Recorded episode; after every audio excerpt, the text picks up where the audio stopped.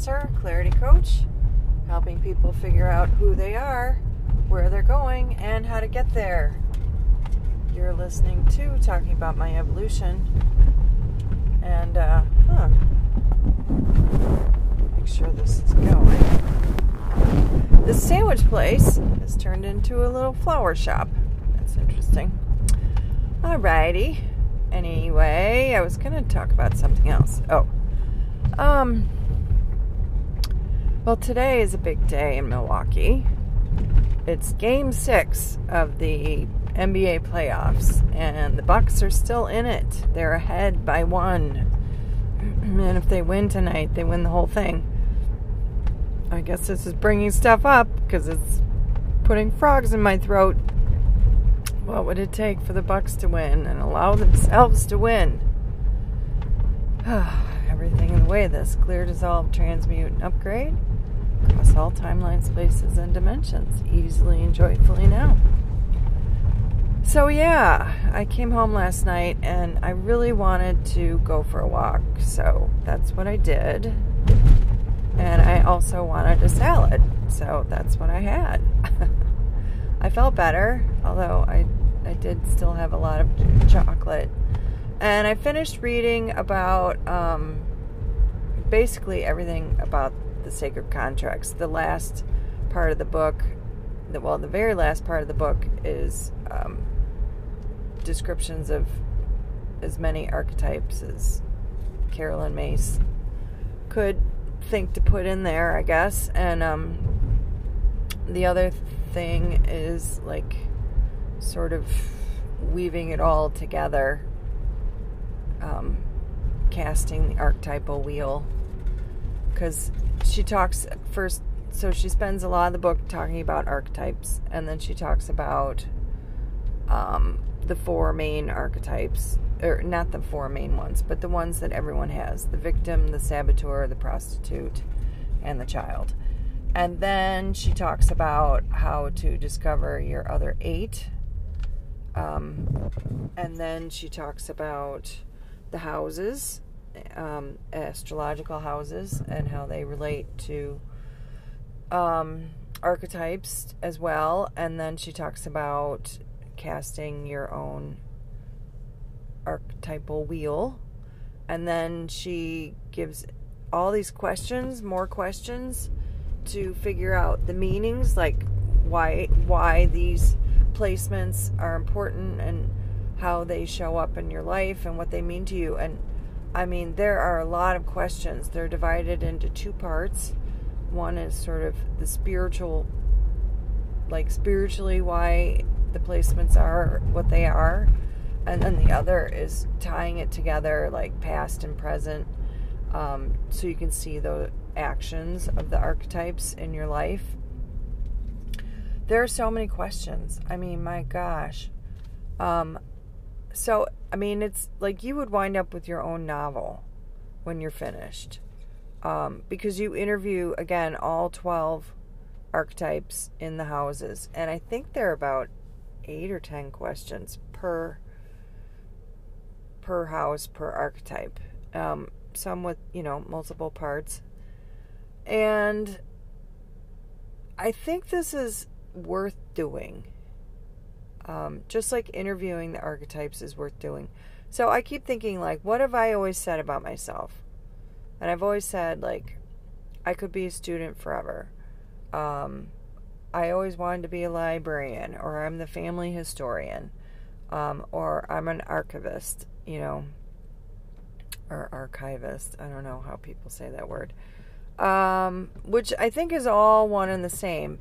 But see, there are different things. There's student archetype, there's seeker. I don't think I'm a seeker. There's scholar, which might be different than student. So it's possible I'm a scholar. And then I think, you know, there's collector, which I think goes to me with librarian and archi- archivist um, to me they're all kind of rolled into one but maybe a collector is different than a scholar i don't know i looked at i looked at caroline Caroline's wheel. Carolyn. Oh my gosh, Carolyn. And um, earlier in the book, she talked about how she has a rebel archetype. But when I looked at her wheel, it wasn't there.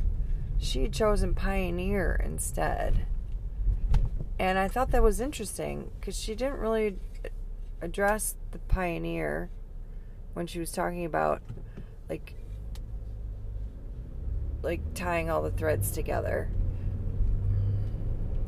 Anyway, um but I could see how her how her wheel worked together. Like there were a lot of oh gosh, I didn't even see her. Um she was in the crosswalk. Uh I think like I think when you lay it all out, it does become pretty obvious how it all works. And she was saying like you'll you'll see it. Like when you when you lay it out, you will see the bigger patterns at play. I mean, that's the whole point of this. And she was saying like these questions provide raw data for you to see the patterns at work in your life and how they've been working and how and then envision how they could work.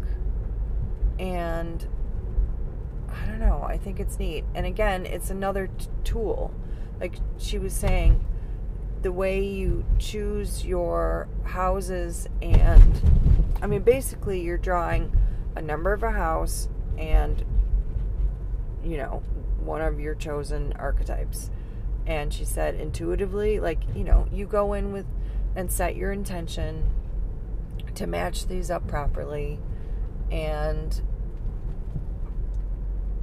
just like tarot or I Ching or I don't know any other thing where you sort of pick a card or use chance um, the ener- electric frequencies or what would you say? The energetic frequencies align or the electric whatever things work out and and things go you just pull the right cards or you just pull the right combination. Somehow the universe works with you to get you to do what you want.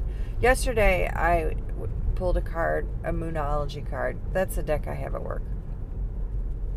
And i was going to pull my card for the day. I, I just wanted to know um, what would profit me the most to know right now and it was interesting because I was shuffling and doing all this thing, and I had like, I actually only shuffled three times, and this card just popped out and fell on the ground. I'm like, okay, well that's my card. I, I, I think it really wanted me to, you know, to pick it because normally, um, I have a certain way that I do things and da da da da da.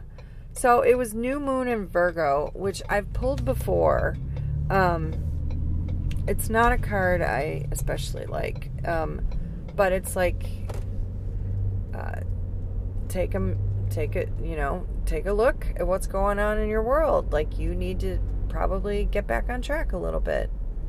Um, it's not a bad card, but it, it's like you may need to reevaluate some of your health choices.